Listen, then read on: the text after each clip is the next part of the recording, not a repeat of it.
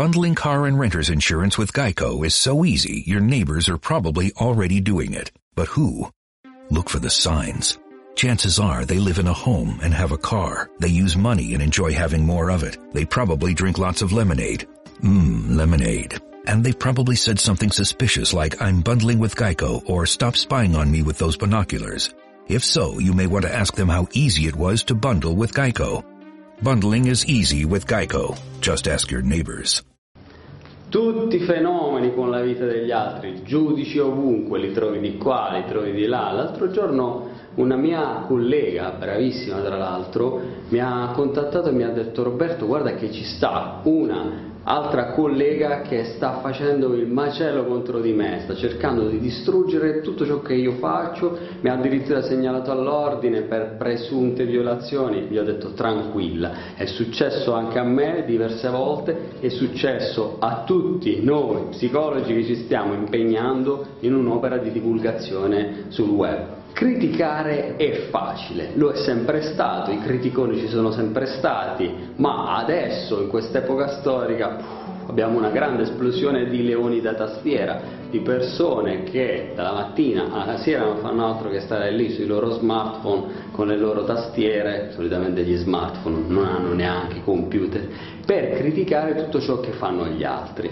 Poi tu li vedi in giro e sono degli sfigati ma nel frattempo loro stanno lì a distruggere e ti dicono eh ma perché hai fatto quella roba lì? Ma non dovevi fare in quel modo dovevi fare in quell'altro modo. Fai troppi video fai troppi pochi video ma nei video ma che c'entra la chitarra ma perché parli solo di psicologia? Ma perché fai così? Ma come? Adesso non parli più di psicologia e così via. Qualsiasi cosa tu faccia troverai sempre qualcuno che ti critica e purtroppo la nostra vita è piena di questi personaggi, dobbiamo imparare a convivere e a non farci rosicchiare l'anima dagli haters e da coloro che giudicano e che buttano tonnellate di letame sulla gente. Prima cosa da dire è che più fai qualcosa, più ti esponi, più vivi la tua vita e più sarai soggetto alla critica e al giudizio altrui. L'unico modo per non essere criticati è non fare nulla ma anche se non fai nulla troverai qualcuno che ti criticherà perché non fai nulla.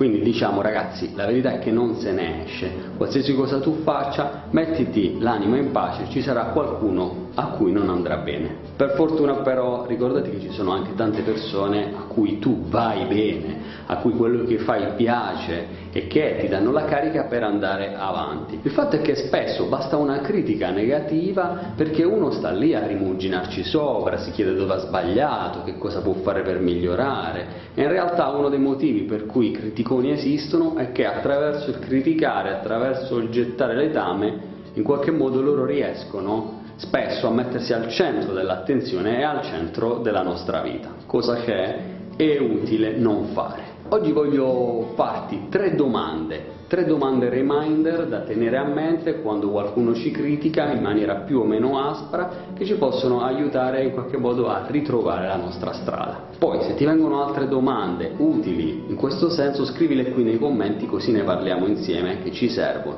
Primo, da quale pulpito viene questa predica?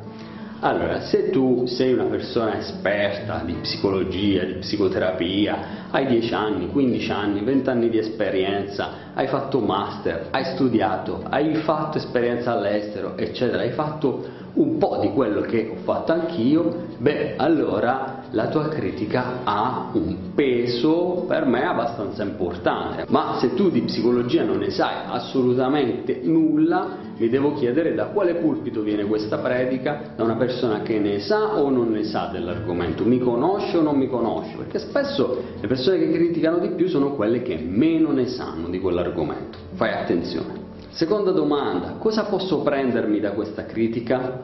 All'interno di questo grande letame che ti arriva addosso probabilmente c'è qualche cosa di interessante. Non sempre c'è, ma se tu ti metti in una dimensione di apprendimento puoi cercare di imparare qualcosa e chiederti cosa c'è di interessante all'interno di quello che mi sta dicendo. A me è capitato che in alcuni casi, dopo una prima reazione di dire ma tu guarda, insomma, come devo essere trattato, poi ho detto però uscendo dal vittimismo mi sono chiesto cosa posso imparare da questa critica e allora magari non sono le cose che ti sta dicendo quella persona, ma da lì ti possono arrivare degli spunti interessanti di crescita e di miglioramento. Quindi ti consiglio di prenderlo come uno spunto per crescere, che non significa che con la persona la ringrazi perché ti sta trattando a pesce in faccia, no, questo no, ma nel buio della tua cameretta ti chiedi cosa posso imparare da questa critica?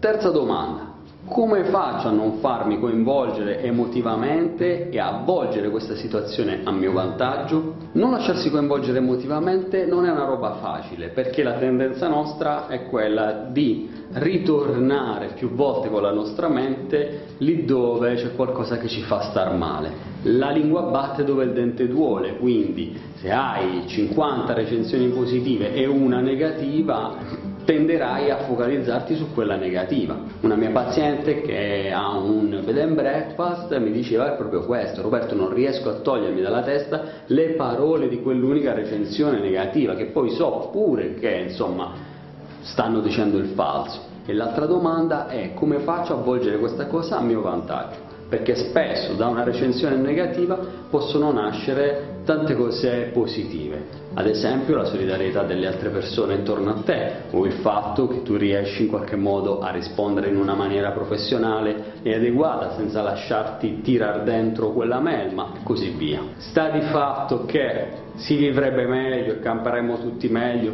se ci fossero meno haters in giro, meno giudici, meno criticoni, meno persone che ti vogliono insegnare a vivere, a campare e che ti vogliono dire come la pensano su tutto. Però questa è la situazione, dobbiamo imparare a affrontarla e a non farci coinvolgere troppo. E ricordati che fare a pezzi è il lavoro di chi non sa costruire. Ciao, buona vita!